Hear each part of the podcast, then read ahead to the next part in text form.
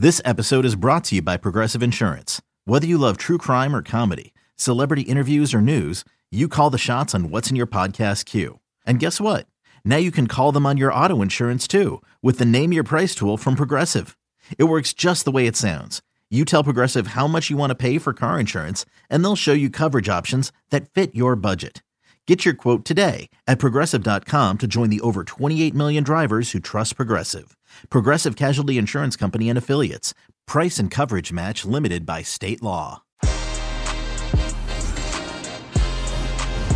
It's our weekend preview, our Super Bowl, Liverpool Man City, Le Classique preview. There is so much action this weekend. We have Jimmy Conrad, Jonathan Johnson to discuss Super Bowl 55, Liverpool Man City, Palmeiras against Tigres, Le Classique as Marseille face PSG games in La Liga, the Bundesliga, Serie A, Roma against Juventus. My goodness, what a weekend. And we have it all right here. Que Golazo begins right now. Hey, everybody, welcome to Que Golazo. Jimmy Conrad in the house, Jonathan Johnson later. It's Super Bowl weekend, Super Bowl LV, as the kids say, Super Bowl 55. Liverpool against Man City, Palmeiras against Tigres. There's just so many games. Jimmy, how are you, bud? I am excited. Uh, I, I'm curious about the Super Bowl because I feel like commercials are going to be more important than ever to keep us entertained throughout this game. I think it's going to be an entertaining game. Don't get me wrong, but without a crowd, you know, without a proper halftime show, I'm curious to see how they keep the festivities and energy up during all the timeouts because we know there's like 3,000 timeouts in the Super Bowl. Yeah, absolutely. Good point about the commercials. Apparently, it's a record-setting uh, price uh, fee that all these uh, companies uh, and brands have spent and uh, you, you, know it doesn't shock me right? Because uh, no. everybody's been at home so they just want to see right. what good commercials can do. The other side of this by the way is let's see what the Weeknd uh, does uh, at the halftime show. They're gonna have to do a lot to try and up shakira and j-lo last year. 100% i'm curious to see how he I just want to see a Zoom video from the Weeknd, you know, for his halftime show, just because that's what we're all used to is talking to each other through Zoom these days. Absolutely. and the other thing, of course, by the way, is that uh, Amanda Gorman, uh, the poet laureate, uh, who just was amazing uh, in inauguration day, uh, she's going to be part of the festivities. I believe the pre pre-game she'll she'll do something there, so that's going to be great. But anyway, Super Bowl Fifty Five. We thought everybody it'd be fun to you know mix both our worlds here right? Uh, Jimmy and I just to do a little something before we preview all the games. Of course, Liverpool, Man City, we're going to get into that. And, uh, you know, so many other matches. But we wanted to do a little bit of a sort of uh, combining of uh, football and football uh, and soccer and see what we can do here. As a defending champion, right? Kansas City Chiefs. That's correct. Uh, tries to uh, overcome Tom Brady and the Tampa Bay Buccaneers at the same time as Liverpool, defending champion, is trying to overcome Man City as their title hopes hang by a thread. But we're going to get really deep into that preview after the break when uh, Jonathan Johnson joins us later. But Jimmy, Super Bowl, um, Liverpool, Man City. Thought we'd do something fun, everybody. Uh, we're gonna we're gonna do some players right from from both games. Uh, And I just want to see. I want to hear your soccer comparison, your football comparison, right? So I'll okay. give you a I'll give you a player and you tell me who you think would be the comparison from Liverpool, Man City, not just anywhere. Uh, you know, from specifically Liverpool. And by the way, if we say the same person, there's no there's no shocker there. It's fine, right? okay. okay. But I wanted to make it a little bit harder to make it just Liverpool, Man City players. And if you want to, Jimmy, they can even be legacy players. Anybody from even uh, wow. back in the day. Legacy if, players. Yeah. So, uh, Kansas City Chiefs Tampa Bay Buccaneers, Liverpool Man City. Talk to me about who's the equivalent. So let's begin with the obvious first two. Let's begin with the defending champ. Let's begin with uh, Kansas City Chiefs quarterback Pat Mahomes. Who would be your equivalent uh, from a Liverpool Man City perspective? So you need somebody who can change a game by himself, correct? I just want to make sure we're, we're defining these players in the same way. Are, are you on board with that, Luis? Yep. Okay. Yep. Uh, somebody who's already won a title. I think that's important. So Steven Gerrard, you're out. Sorry about that. Uh, let's see. This is a tough one for me because he can do it all, maybe Kevin De Bruyne should be in the conversation. I think for sure. Uh, Raheem Sterling, I think, should be in the conversation. Um, game changers do it by themselves. Sadio Mane can be in the conversation. Mo Salah, you know, it's tough. It's a really tough one. I think, I think Kevin De Bruyne might be the right guy, you know, because he is so multifaceted and you, he he makes plays where you're like, oh, how did he do that? You know, and I I think Mahomes falls into that. I don't know if any of those other players do that consistently or as consistently as Kevin De Bruyne. Yep, I'm with you. Ding, ding, ding. Uh, I believe I, I think a few weeks ago when I was watching him uh, in the championship game, I was like, he does some things where it's just like, how does he even do that? And I feel like the closest one from either of those two teams, at least now, is Kevin De Bruyne. Sometimes De Bruyne does things where you're just like, what? And they yeah. both seem like really nice human beings as well, which is also like another win, right? Yeah, I think they've got good personalities. They seem to have good awareness and perspective. You know that it's just a game at the end of the day. Uh, so I appreciate that. I I will say that they because they're both passers, right? Excellent passers of the ball. I think I think that's what tipped Kevin De Bruyne a little bit. Whereas the other guys we mentioned, Sterling, Mane, uh, not Aguero, um, Salah, are all a little bit more like they're trying to score the touchdowns by themselves in some ways. So I think Kevin right. De Bruyne is the best fit. Yep, absolutely. Just decision makers, the architects, right? Uh, mm-hmm. Kevin De Bruyne would definitely be like a soccer version of a quarterback for sure. All right, from Pat Mahomes, let's go uh, to once again Tom Brady. Uh, clearly one of the greatest uh, who has ever played the game, perhaps even the greatest uh, ever. Tom Brady returning to the Super Bowl. Who would be your soccer equivalent? And again, remember, because he's an old man now. He's an old man now. He doesn't he look old. it but he's an old man. Uh, who would be your soccer equivalent from either of those two teams?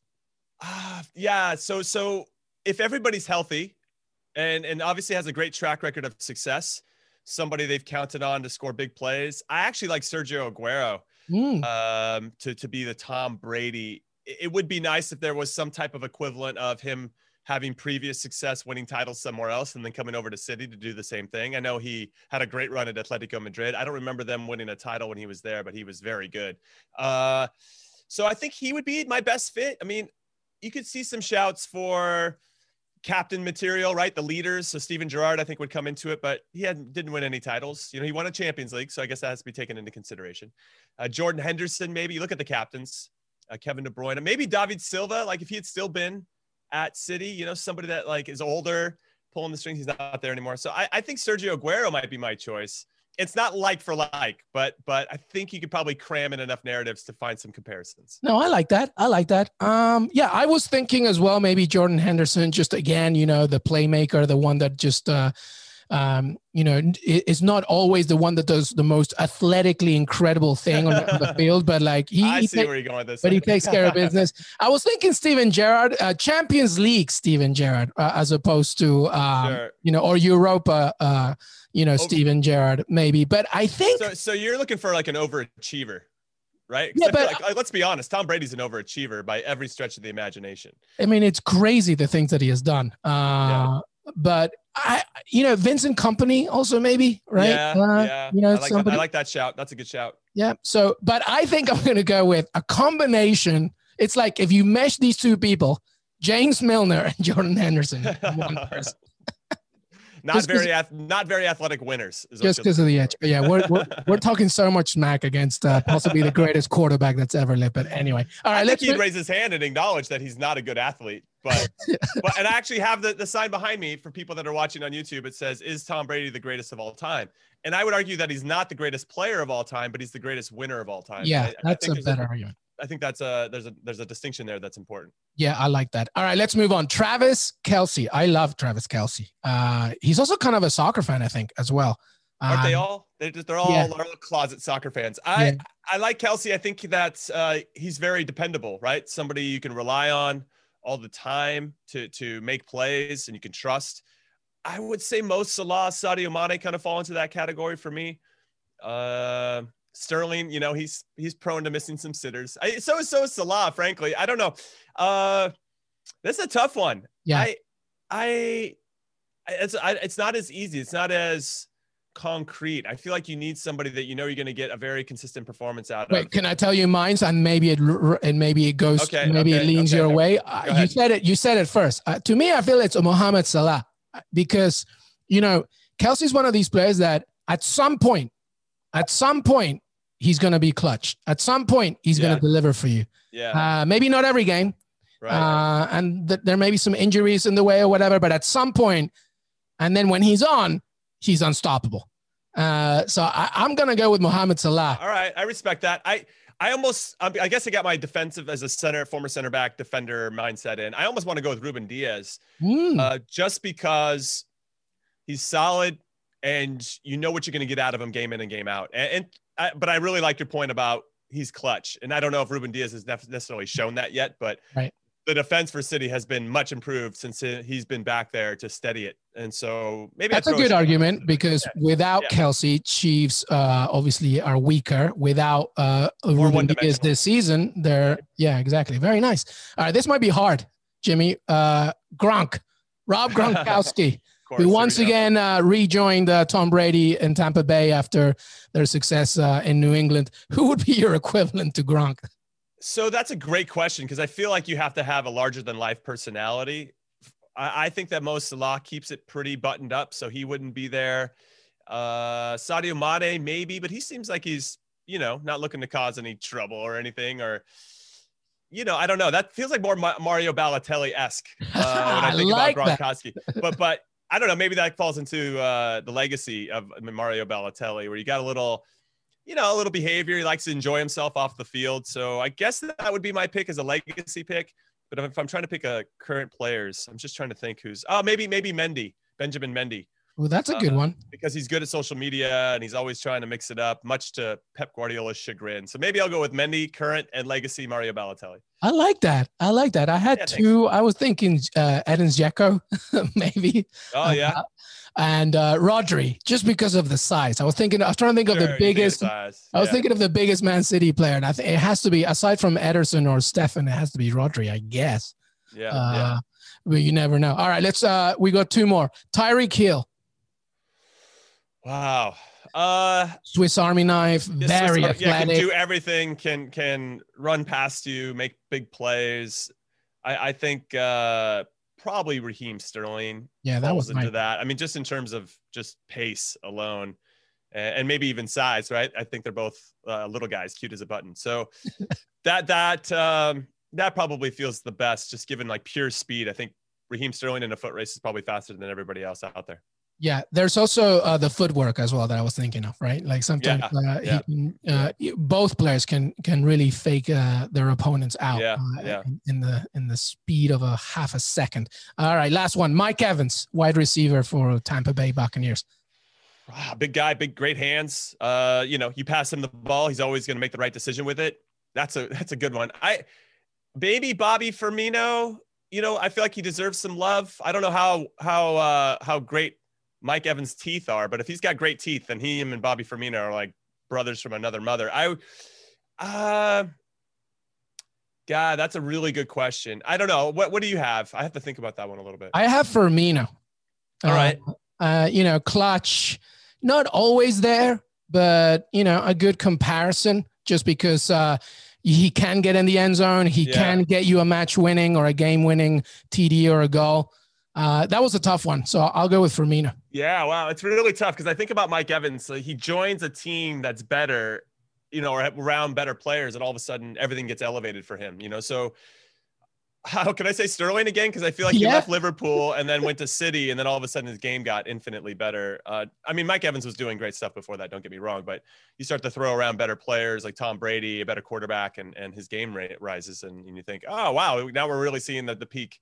Uh, Mike Evans, and I think maybe Raheem Sterling falls Yeah. into the same one. I don't know. What do you guys think at home? Let us know. I know. Tweet Que Golazo Pod, Jimmy Conrad, LM Echegaray. Tweet. Uh, who do you think uh, as the big game Super Bowl uh, nears? Hey, who do you who's winning it on Sunday? Oh my god! So I was in Kansas City. I played there eight years.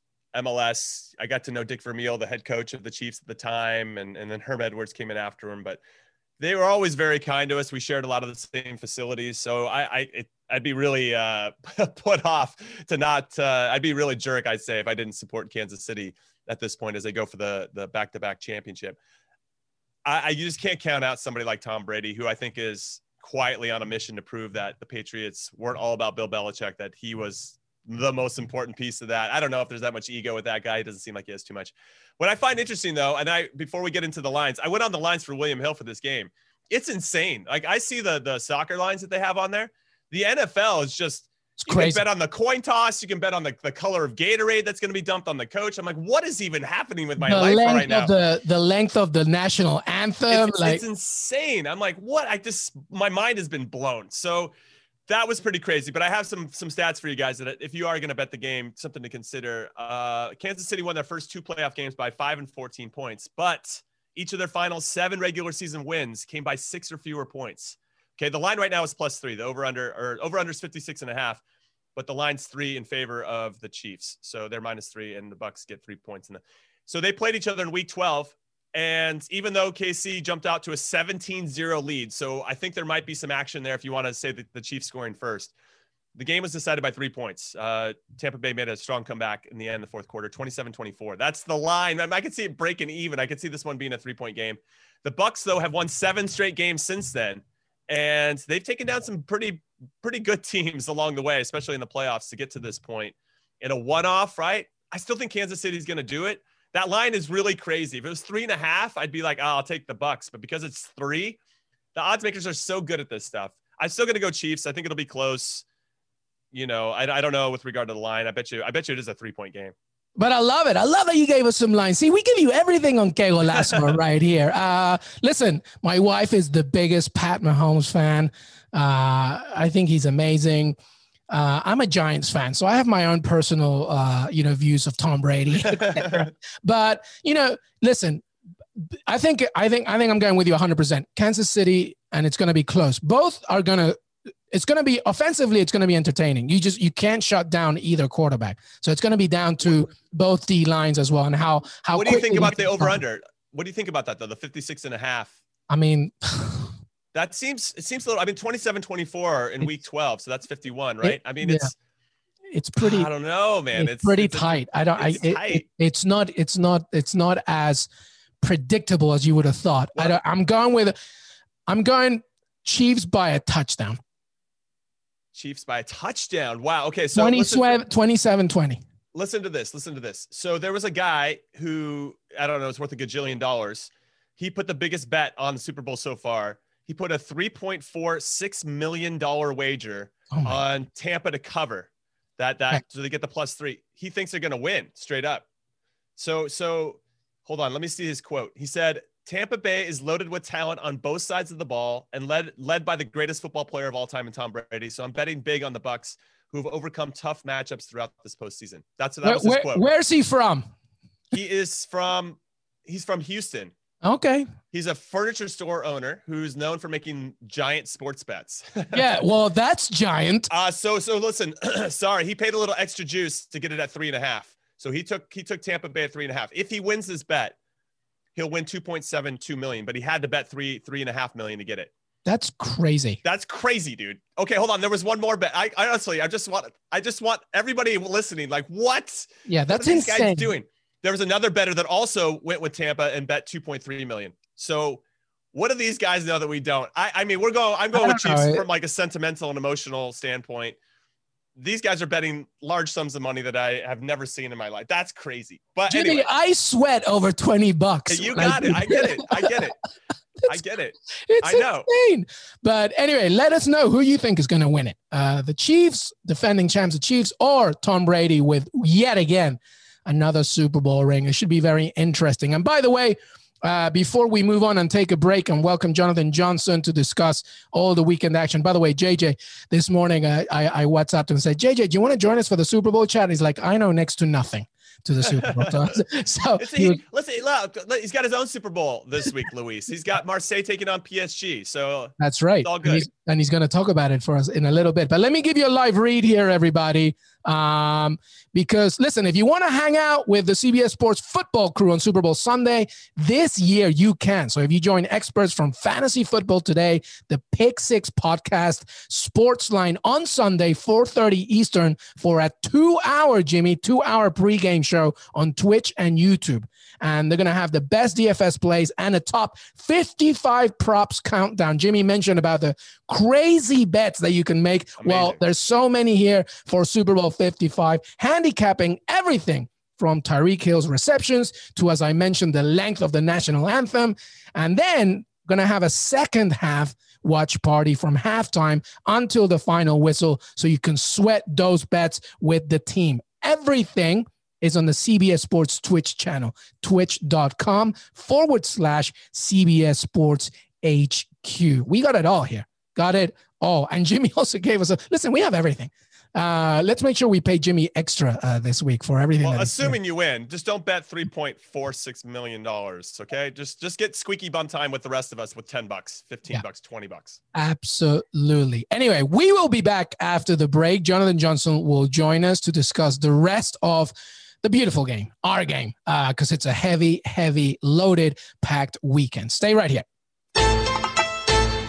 Welcome back, everybody, to Que Golazo, our weekend preview. Jimmy Conrad with us, and we welcome. I, f- I feel like after a long time, Jonathan Johnson. JJ, what's up, man? Not much, guys. Doing well here. How about yourselves? Good to be back with you. Yeah, well, we missed you, right, Jimmy? We missed him. Sometimes. Just kidding, JJ. We love seeing you and love hearing your voice. I feel like it's been so long. anyway, JJ, uh, welcome. Uh, obviously, JJ here to break down uh, uh, along with us all the action uh, that's going on around Europe this weekend, which is a lot. And we begin, of course, in the Premier League. We've already discussed it briefly, but we're going to get into the woods here. Liverpool against Man City. Liverpool, who really hang their title hopes hang by a thread, guys, uh, after that Brighton loss. Uh, it's a big, big deal. Jimmy, let's break down these lines first. Uh, I mean, this is a must win for Liverpool. It's a must win for Liverpool. I just want to let everybody know on William Hill, you can get Manchester City to win straight up at plus 108. So you bet 100 to win 108. I don't think you're going to get better odds on City the rest of the season unless they end up getting far in the Champions League and they run into a Bayern Munich or something and they get, become a little bit of a second favorite in this. But that's really good odds, especially because to your point, Luis, Liverpool are on the ropes, man. They are they're struggling. They had pieced it get together for a long time and tried to paper over the cracks, and now those cracks are just you know, there's holes being punched through them. I was trying to find an even better analogy and I couldn't do it. So if they lose, they'll be 10 points behind Man City. Their title hopes are over. Andy Robertson came out after they lost to Brighton and said that they don't have any title hopes anymore. And I think Man City can see it. They're playing tremendously well right now. I will say, though, with regard to the betting that I'm going to probably provide for you guys, or I am going to provide, Liverpool have not lost three straight home games without scoring. They're on two right now in the last 100 years. So I don't know if you guys are history buffs or not, but I like City winning and both teams to score plus 260. Uh, City, as we've discussed over the week, over the last couple weeks, have really clicked into gear. 13 straight wins in all competitions. Uh, they're unbeaten in their last 20. And uh, I just think that given Liverpool's situation, I don't know if Sadio Mane is going to play or not. I think he's he's kind of questionable. I hope he'd be the guy that maybe could spur on to get that one goal. But I just don't see City losing here. I think they can sense it. If we can win this right now, we're continuing to pad and give ourselves a little bit of a, a room to breathe. You know, if we do trip up at some point down the stretch. JJ, listen. I mean, there's something to be said about if there's a worse time to face Man City, it is right now for Liverpool. I mean, against Brighton, uh, yes, uh, they were without Alisson, obviously Virgil van Dijk, Joe Gomez, Keita, Fabinho, Diogo Jota, Sadio Mane, Joe Matip. I mean, yeah, clearly the injuries have hurt. Uh, but it's more than that, I guess, as well. It's just everything. But this is the worst time to face Man City. Yeah, absolutely, it is. Um, I was really, really shocked uh, by how poor they were against Brighton. I mean, it's not just the result and losing. When you look at some of the stats, one shot on target for the whole game, and that's an attack that boasts Mo Salah, uh, Roberto Firmino, eh, you know, it's it's not acceptable. It's not good enough. And you know, I think Robertson's right. Liverpool's title hopes are completely gone at this moment in time because I had them down as picking up three points against Brighton, and then the City match being crucial to to them potentially winning back some ground. Even if they beat City now, that doesn't necessarily get them back into the title race. City have a game in hand, uh, and it's you know, I, I think I think it's already beyond beyond Liverpool. I mean, sure, uh, you know, there's pride to fight for because they're defending champions, but you would not bet against uh, you know Liverpool dropping more points between now and the end of the season. They just there's so much wrong with uh, with Liverpool at the moment, and yes, of course, they've been majorly unlucky with you know so many of those absences coming at the same time and it's ma- majorly disrupted their chemistry. But you know, this is also something that we've seen happen in the past uh, with Jurgen Klopp, notably at Borussia Dortmund. Uh, you know, and it's something that the team doesn't necessarily recover from. Uh, you know, so it's perhaps a bit too early to say that this same thing is happening to Liverpool, but you know, the signs are there that a pattern is repeating itself. Uh, you know, and Dortmund weren't able to to get themselves out of that funk. I mean, okay, they salvaged something of that final season under Klopp, but when a team runs out of gas under Jurgen Klopp, they tend to generally find it quite difficult to get it back, and that is what I'm seeing in this Liverpool uh, over the last couple of months. Because some of the some of the games they're losing, some of the points they're dropping at home, some of the teams they're going scoreless against is just, uh, you know, it, it doesn't bode well. Having said all that, Jimmy, can you know Man City under Pep Guardiola, their record uh, at Anfield is is not good. Is there a hope here? What do you see in this game unfolding, uh, concluded by your final score prediction? No, what I would say is that they have what they're winless in the last 13 or 14 uh, games in all competitions at Anfield. This is a different Anfield. There's no fans or limited fans. I don't think it's going to have the same type of gravitas or intensity. It's maybe not as intimidating again, another reason why you don't want to face Man City right now. You're like, oh, hey, come over to our house. There's nobody here to put any pressure on you. And then you can kick our butts at the same time. I just think City are just on it. And I think they have the confidence that comes with it. And I think they know they're on the precipice of the like if let's knock these guys out now. Let's not have to worry about Liverpool for the rest of the season. And this is our time to do it. We're better than them right now. And let's go out and prove it. They're struggling. Let's make sure they continue to struggle. And if they can't score against Brighton, to to JJ's point, how are they going to score against the best defense in, the league? You know, and they just need one, maybe going the other way to steal this one 1 0. I, I, do think if Alisson plays, Kelleher was in against Brighton. I like Kelleher. I think he's a good shot stopper. I think he's got a bright future, but he doesn't have the same type of presence that Alisson provides, especially for a fragile defense. When you have Jordan Henderson out there or any of these new young center backs that they just signed that probably will have to play because of all the injuries. Fabinho probably won't be back. I like City to win this 2 1, 3 1. I just think they're going to be in complete control and to JJ's point, I, I, think this is a tough time for Liverpool. Not only after after this game, too. I want to tell you guys about the schedule. They got Leicester six days later, then they have RB Leipzig in Germany, and then they play Everton on the Merseyside derby. So this this next two weeks for them is going to be absolutely crucial, and could see them potentially lose their chance at winning the title and also be knocked out of the Champions League. So three one to you uh, for Liverpool. Yeah, I'll uh, go with that.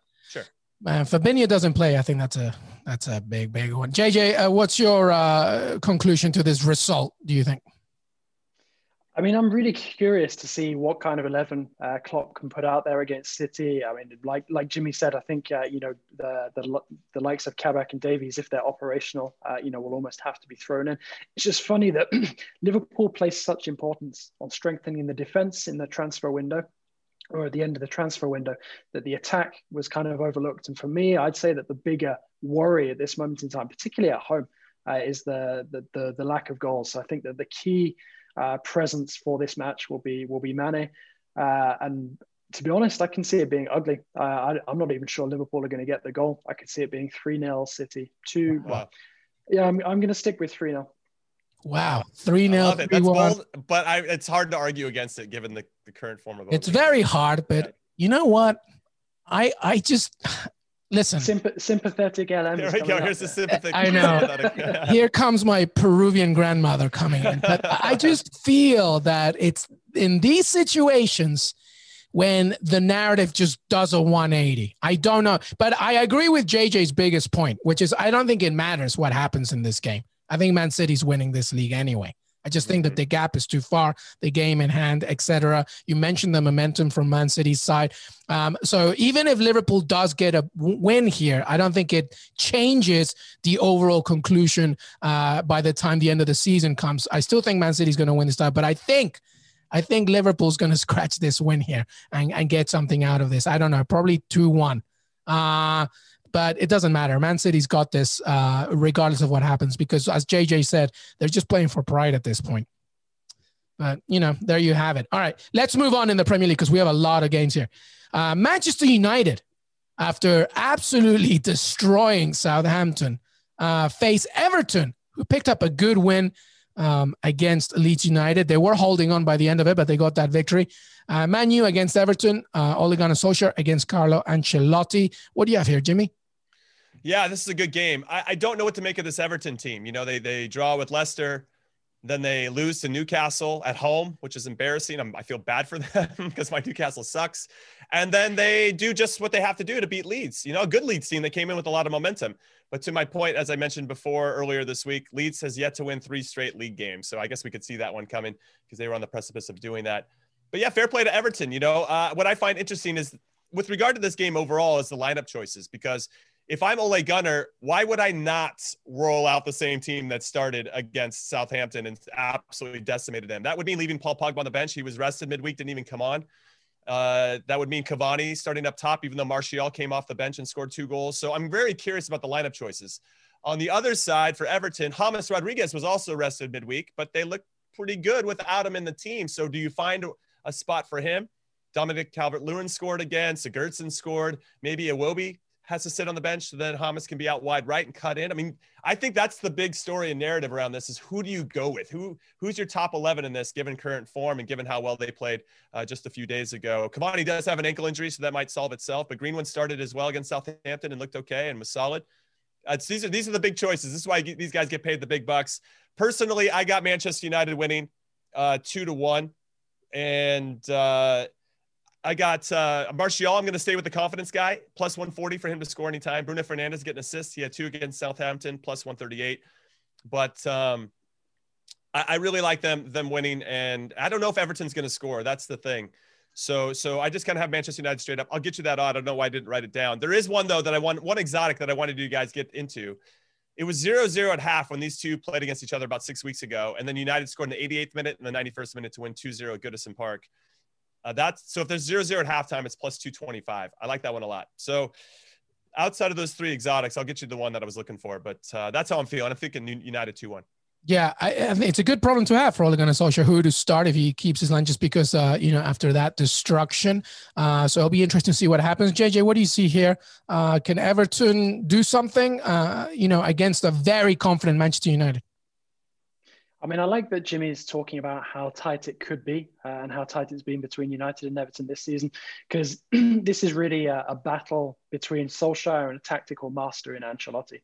Uh, you know, and I fancy Ancelotti to set Everton up well, uh, you know, to be difficult to break down. And I also think that there might be a bit of a complacency factor from United in that they're coming into this off the back of a game against a Southampton side that just capitulated towards the end. I mean, we've seen it in the past where they've gone down uh, 9-0 happened again. And, you know, I think that United by the end of that will probably be coming into this game with a, a little bit of an unrealistic expectation of, of perhaps how easy it's going to be against their next opponent. Not because it's Everton. I mean, it could have been anyone else in the in the Premier League. Uh, you know, I just think that because of the way that that Southampton game finished, it's I, I expect Everton to surprise United by being more solid than uh, than Southampton were. So for me, I, I, can see Everton sneaking something in this. Uh, I agree with Jimmy that there's still a debate to be had over whether James Rodriguez makes this Everton team better or not. Um, but for me, I, I, I think that Ancelotti's uh, tactical acumen will, will will speak quite strongly here, and I think it could be a draw. A draw. Yep. Um, my thing is we're talking a lot about DCL, James Rodriguez. I think uh, somebody actually that's probably more important for Ancelotti is uh, Digne. Lucas, you know, you know yeah, he, yeah. a lot of the productivity comes from yeah, his side. Sure. And when you face Aaron Wan-Bissaka, it can be a little complicated, but it's going to be interesting to see that duel. So to me, um, I think that's where the focus is. But I'm going to go with a very narrow Manchester United win, perhaps 2 1, something like that. Uh, final conclusions on this one, Jimmy? Yeah, I'm going to, I actually, after listening to JJ and, and uh, thinking through, remember when Liverpool beat Crystal Palace 7 0 on yeah. eight shots? And what happened after they, that? They only scored one goal in their next five league games. Maybe Manchester United just, you know, blew all their opportunity, like they blew all their goals for the for foreseeable future. I could maybe see a draw here. I could maybe see a draw here. Maybe they're going to get the same curse, you know? Uh, Maybe. So maybe a draw could be in the cards. Another uh, key matchup I think for for Ancelotti to, to think about is Olsen and goal. Pickford now is healthy, he can come back in, but Olsen was good, and he he, he was very good at against Leeds in particular.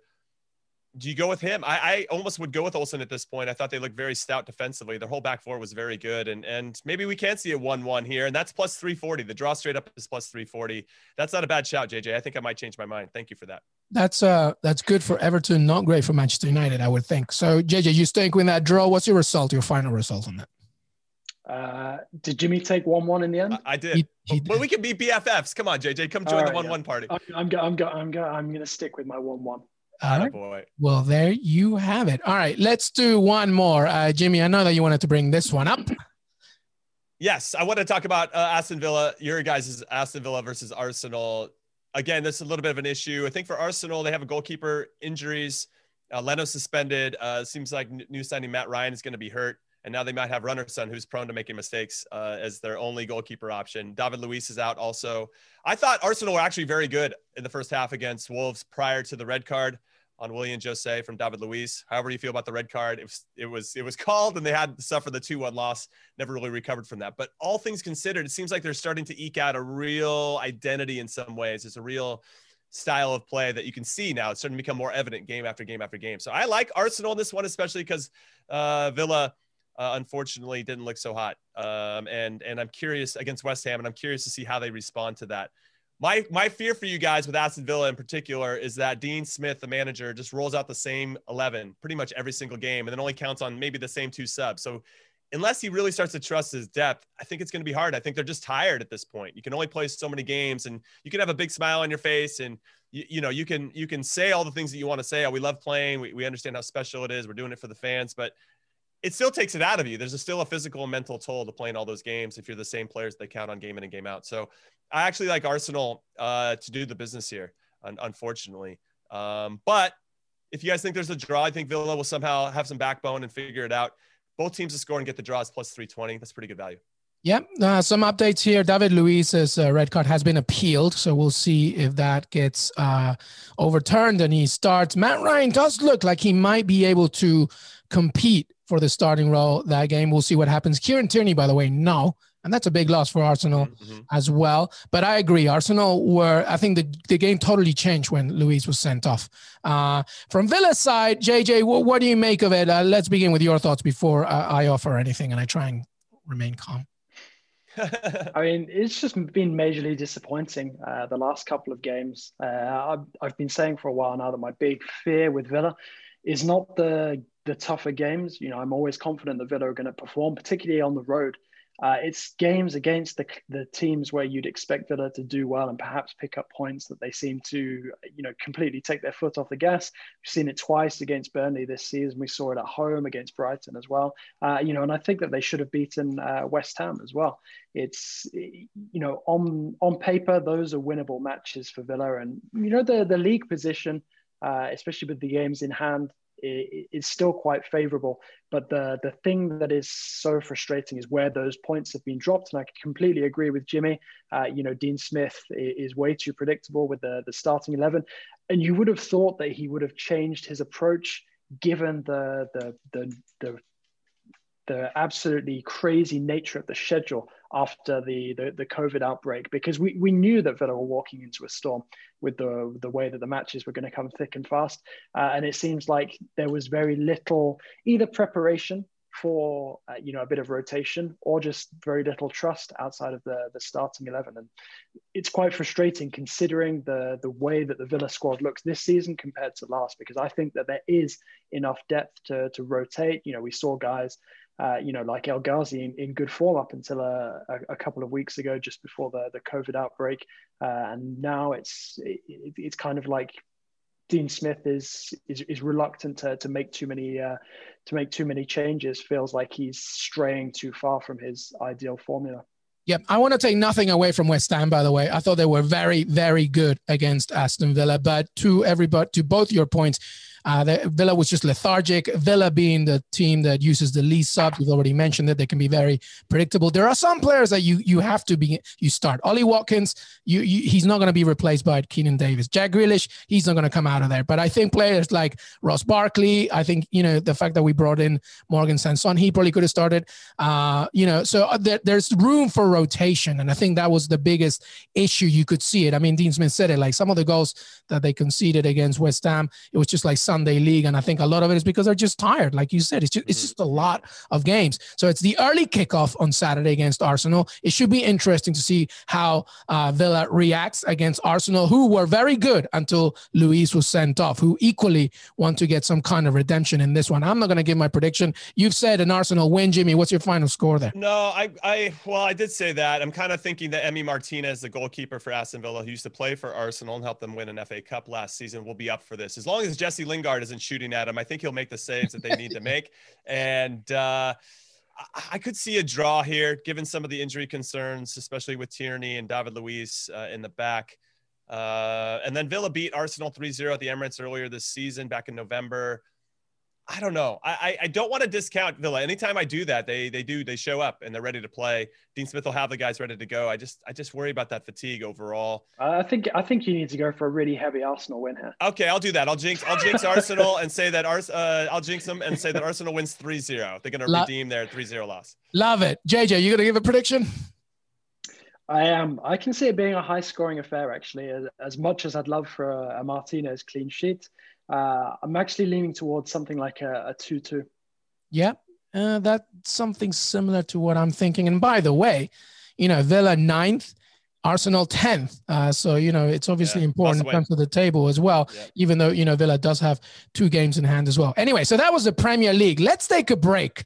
Uh, and then we will go for the rest of Europe, including La Liga, Bundesliga, Juventus against Roma in Italy, my God. And of course, uh, Le Classique which uh, JJ will fill us in as well. Stay right here. Que Golazo will be right back. eBay Motors is here for the ride. Remember when you first saw the potential? And then through some elbow grease, fresh installs, and a whole lot of love, you transformed 100,000 miles and a body full of rust into a drive that's all your own. Look to your left. Look to your right. It's official. No one's got a ride like this. There's nothing else that sounds like, feels like, or looks like the set of wheels in your garage.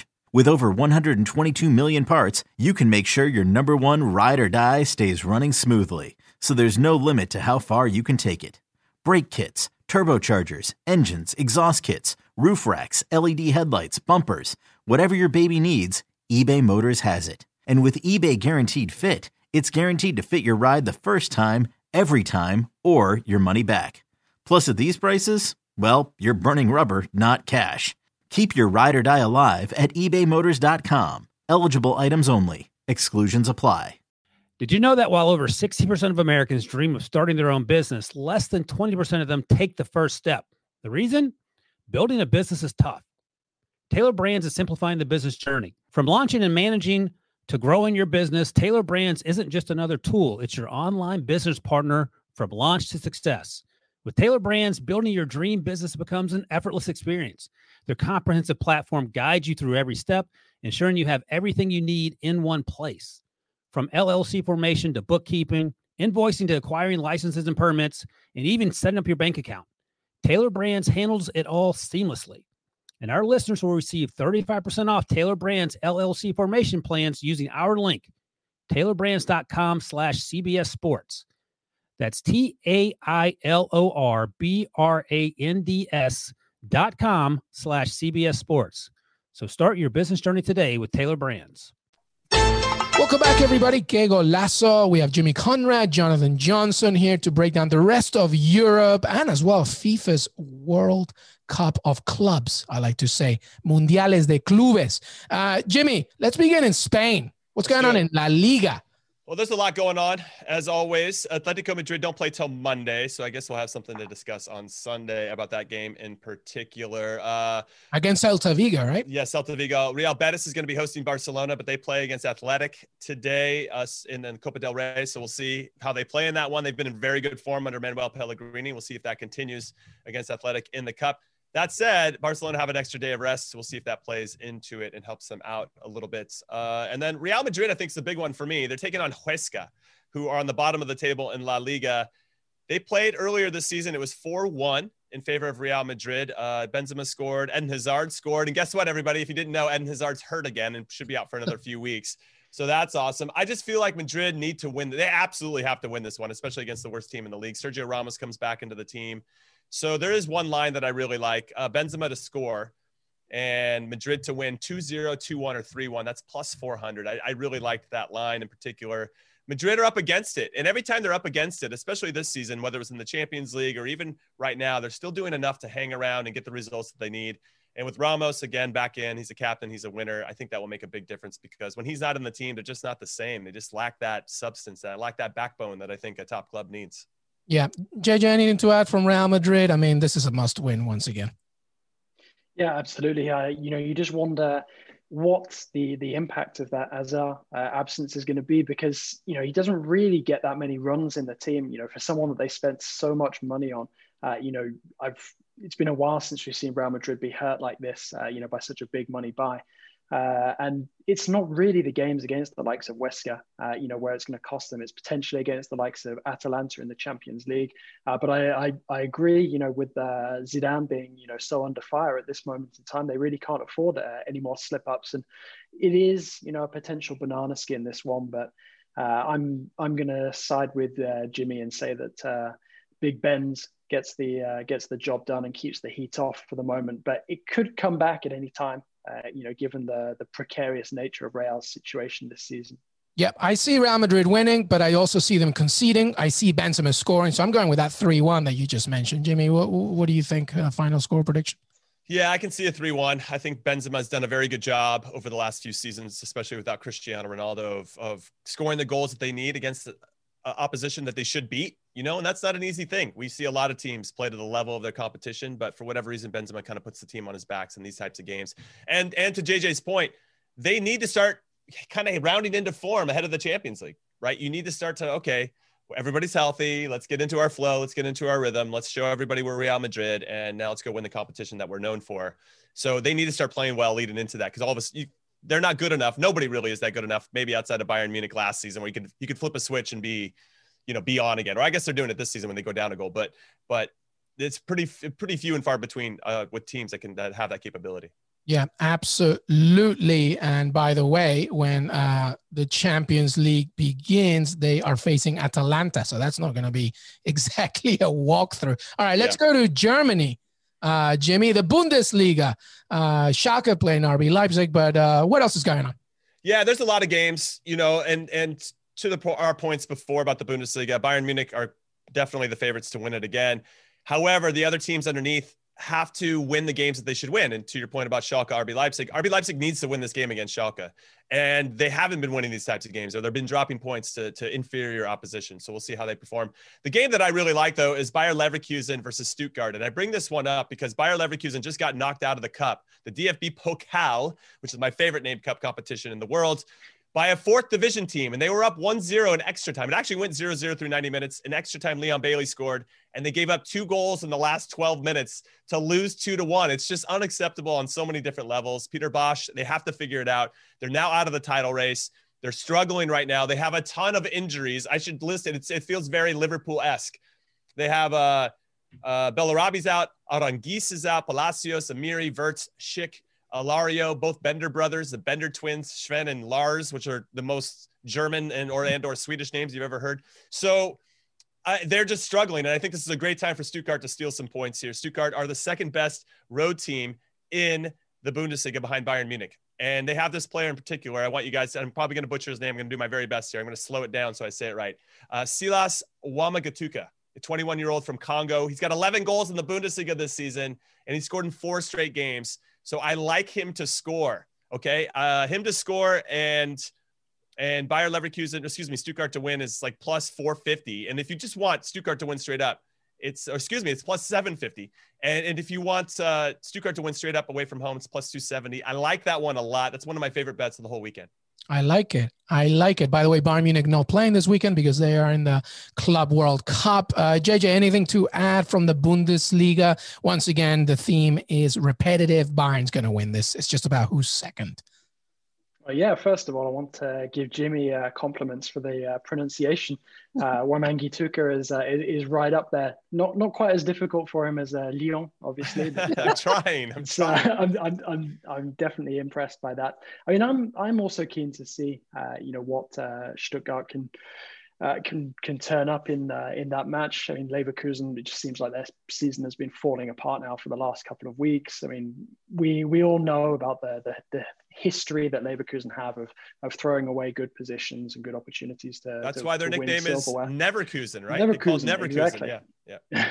but you know, I think that there's also you know a good opportunity here for some of the chasing pack to take advantage of the fact that Bayern are away because quite often you know Bayern will get a result and it seems to daunt uh, the teams that were capable of challenging them for the title. So for Bayern to sort of not be there, uh, you know, takes a bit of the pressure off of the likes of Dortmund, Leipzig, uh, you know, as they tried to get themselves back into title contention. Because when Bayern come back from the Club World Cup, they're going to be pretty tired. I mean, we've seen, uh, you know, after the, I think it was after the UEFA Super Cup earlier this season, they got absolutely hammered by Hoffenheim coming back into the league. You know, and I think that's the kind of opportunity that the, these title contenders have to be hoping for. I think it's probably going to fall away for Leverkusen, but I, I, I, still think that somebody like a Leipzig really has to try and keep as much consistency going as possible. You know, to see if there's an opportunity where Bayern throw away some points and they can they can take advantage of it.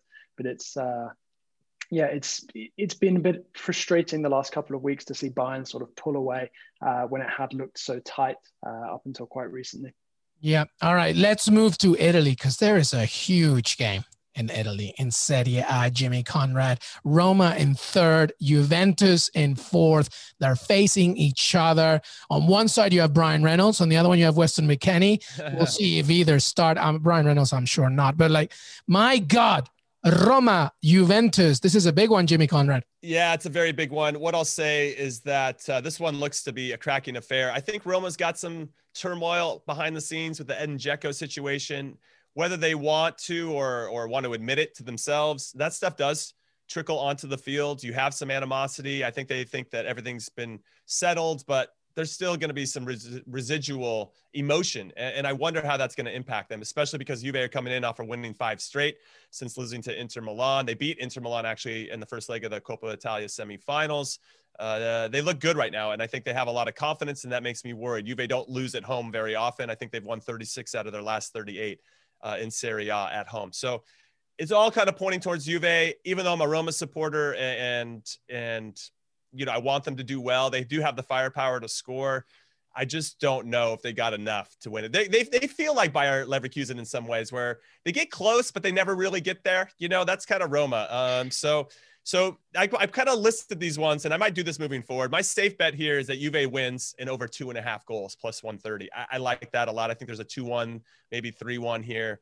Uh, my risky, somewhat risky bet, I'm speaking as a Roma fan because I want to give uh, the club I support a chance. I'll go with the draw on both teams to score plus 350. You never know. That could, po- that could possibly happen. The riskier one, and obviously it's a bit more of an exotic, a Ronaldo to score. He just scored uh, recently, and he scores all the time, as we know. And Juve to win either 2 0, 2 1, or 3 1. Now these two teams played to a 2-2 draw earlier this this year, and that that pays 450. I mean, it's pretty good value to get Ronaldo to score and those score lines. So I don't know. Pick your pick your poison, everybody.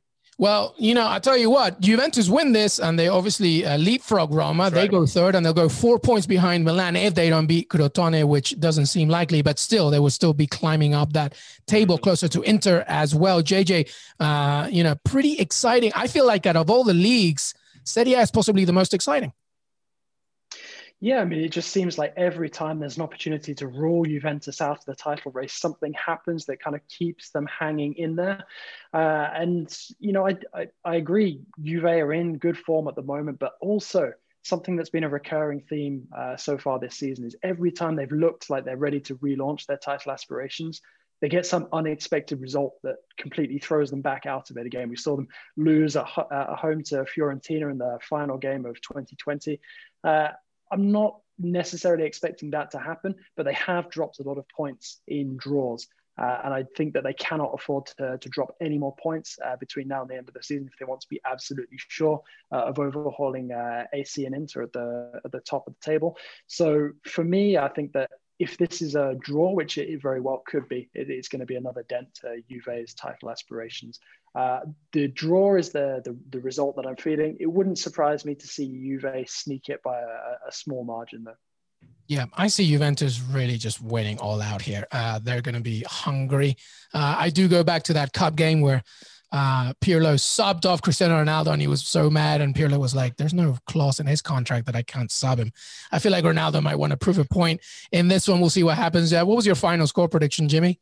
Yeah, my heart's saying a draw. I'm going with JJ there and both teams to score. I think without Chris Smalling, he's going to be out for Roma. He's got a bit of a muscle injury. I think he provides a little or more stability than some of the other defenders but they do have this prowess of going forward that I really like. I just don't know which version of Rome is going to show up on the day. Uh, but as they battled before 2 2, I'm going to say, though, that I think that Juve is going to do it, you know, um, especially with Cristiano Ronaldo coming off a brace a couple days ago. I just think he's going to be feeling it some more. And that guy is hungry for goals, man. He loves it. And, you know, he wants to make sure he continues to be on top of the scoring charts. So, yeah, I think 2 1. 2 1 Juve is probably my head, head talking.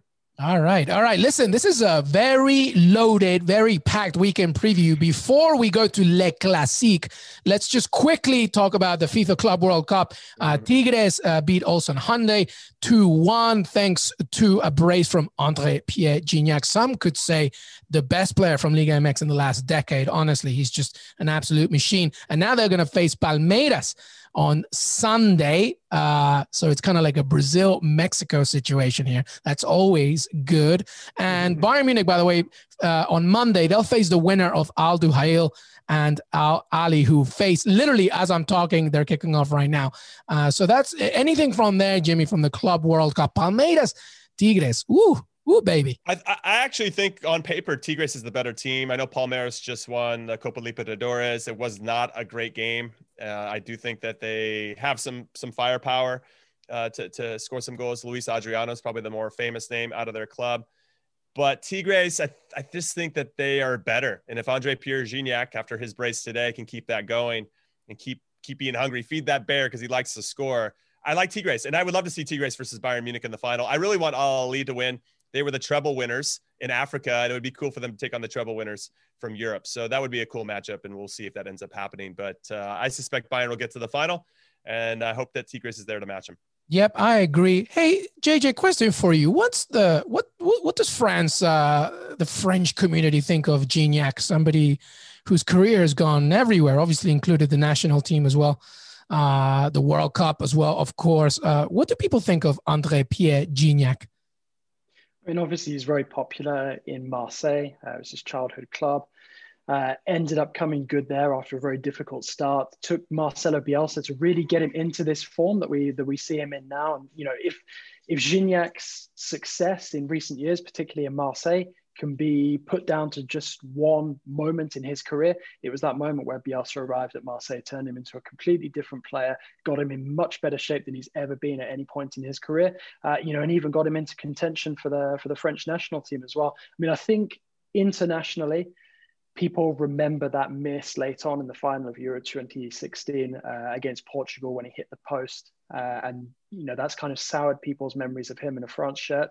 Uh, you know, but he's always been a very prolific goal scorer. When he broke out playing for Toulouse, uh, you know, with that unexpected uh, qualification for the the Champions League around about that time as well. It's you know he's somebody who has always shown a lot of promise, uh, and it, it's great to see that he's finally delivered somewhere. Uh, and I think that the French also have a lot of admiration for him in going and trying something culturally different uh, you know, and, and going and making a hero of himself outside of his home country. See, I love the fact that I asked you that because I knew you were going to talk about him and Bielsa and Marseille. And this is the segue for Le Classique, uh, Marseille against PSG. So much to talk about. But before all of that, JJ, very quickly, Neymar, PSG, very close to finally figuring out, yes, this is where he's staying. Yes? Absolutely. I mean, we've uh, heard our, uh, our, our, colleague Fabrizio Romano uh, giving us the latest details. There is uh, a contract extension uh, of four years that, that's very close to being agreed. Uh, and obviously with Neymar's birthday coming up later this week, you know, who knows, perhaps it's about the right moment for, for PSG to make an announcement. But this will be a key move for PSG in terms of, uh, you know, keeping themselves strong for the next couple of seasons and potentially trying to convince the likes of Kylian Mbappe to extend uh, and Lionel Messi to, to make the move from uh, Barcelona financially. I think there are a lot of questions around how PSG uh, make this contract renewal happen at this moment in time.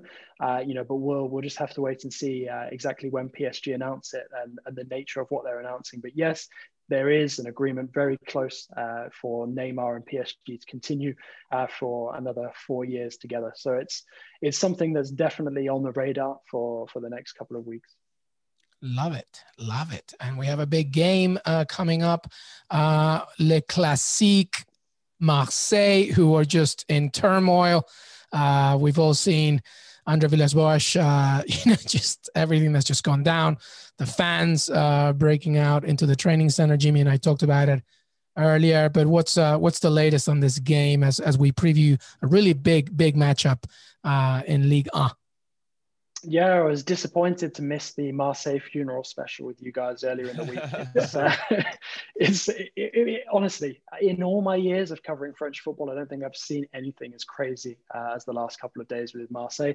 Between the fans storming the training facility and the match being postponed on the Saturday, to Villas-Boas' uh, unexpected press conference, uh, claim that he submitted his resignation and was waiting for the club to respond. Yet when you're under contract in France in a job and there's a defined end date of that contract, you can't resign from it. You can either be sacked or made to continue until the end of that. So now that Villas-Boas is, is suspended, you had the sort of comical uh, final interview with him in the out of the window of his car as he was being escorted from the, the premises.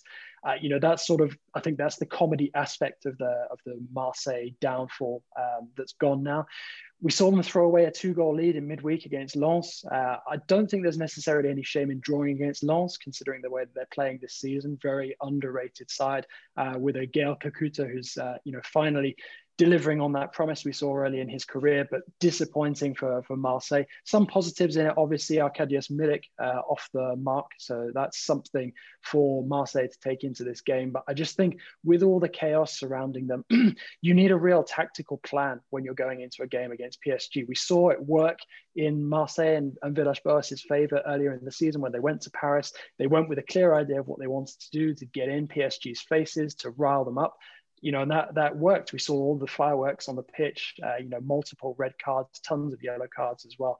Very feisty affair. I expect this to be feisty again because when is it not in the Classique? But I think that PSG. Uh, tactically, you know, especially with the embarrassment of the the loss against Lorient recently, uh, I think Pochettino is going to be motivated to to make sure that PSG don't slip up here because they know that you know there is title uh, aspirations on the line with Lille and Lyon still going strong. Yeah, Pochettino's uh, first uh, Classique as a manager. Uh, Jimmy, any lines on this one or anything from this game you would imagine a PSG win? Oh, 100%. I think Marseille is a dumpster fire right now. I do think, though, that this game is different. It's a derby, there's a lot of emotion. And I do think that Marseille, given all the stuff that's been happening, will be up for it in some capacity. Now it's just a matter of the quality of PSG wearing them down. So I think Marseille will find a goal somewhere. But Neymar in particular doesn't like Alvaro Gonzalez, the, the defender from Marseille, given their little history. That's, that's an understatement. That's an understatement. And given that it's his birthday, you know, it will be his birthday uh, on Friday. Uh, or whenever you guys listen to this, Fridays will be his birthday, and and I think he's going to want to give himself his own birth, best birthday present. I think Neymar to score, PSG to win, and both teams to score is plus two eighty. That's where I'm leaning because Neymar loves like rubbing it in Marseille's face, and and given the fact that Marseille aren't in a good way right now, he's going to really I think double down on that. There you have it. By the way, Neymar said he he doesn't think he'd ever play in the Premier League. Is that right? Did he say that, JJ? He did. Uh, it was a, an interview, I think, with the Daily Mail through Poker Stars. So yeah, he was saying that he he doesn't. Think, I mean, he could he could see himself potentially, say, in a city like London, but in terms of the football, uh, it's not somewhere that, that he sees himself being. And obviously, he's very happy in, uh, in, in Paris with the the PSG project. And I think a lot of that now is down to the fact that he's known for quite a while that that door is firmly shut on a return to Barcelona, which is why he's so focused on trying to get PSG to get Messi to Parc des Princes. Interesting. I wonder if uh, Because I've been thinking Man City Messi is just a no brainer, but I'm wondering if PSG now is possibly getting closer. Uh, all right. Well, that's our weekend preview. My God, the longest one yet, but the most worthy one. So yet. worth it. So absolutely. It. Hey, listen. Final thoughts from both of you, Jimmy. Let's begin with you as we look ahead to another crazy weekend.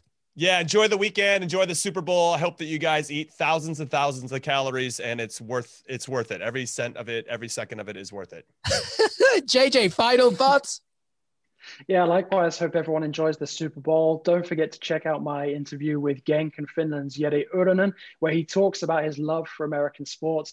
Interestingly, could have uh, t- taken up a career in ice hockey uh, before deciding to go down the, the soccer route. Obviously, uh, we can say that that one worked out for him well. Uh, you know, playing his trade in uh, in Belgium alongside Mark McKenzie, who's just joined from Philadelphia Union. That was a really cool interview, and I uh, hope that everyone enjoys that pre Super Bowl reading. I love it. Yes, please make sure you check it out on CBSSports.com uh, on our soccer vertical. Jonathan Johnson, thank you so much, bud. Thanks a lot, guys. Always Jimmy, Jimmy, thank you so much, buddy. Yeah, it was awesome. See you guys on Sunday.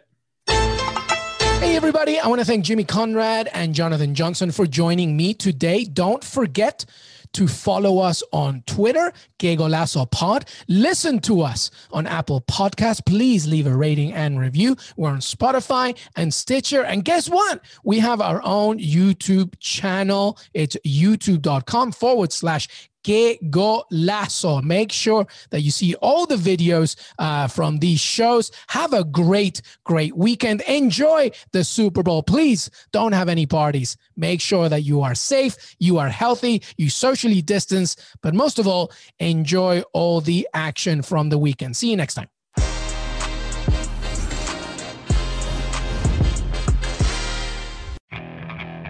Okay, picture this. It's Friday afternoon when a thought hits you. I can waste another weekend doing the same old whatever, or I can conquer it. I can hop into my all new Hyundai Santa Fe and hit the road. Any road. The steeper, the better. Because my all new Santa Fe is available with HTRAC, all wheel drive, so I can hit the trail without a worry in the world. Heck, with three rows and best in class rear cargo space, I can pack the whole family in with all our gear. We've got available dual wireless charging for our phones, so we'll never lose touch with civilization, and we won't lose touch with the primordial power of Mother Earth. So which is it? Waste the weekend or do something a little more epic? And conquer it in the all-new Hyundai Santa Fe. Visit HyundaiUSA.com or call 562 for more details. Hyundai, there's joy in every journey.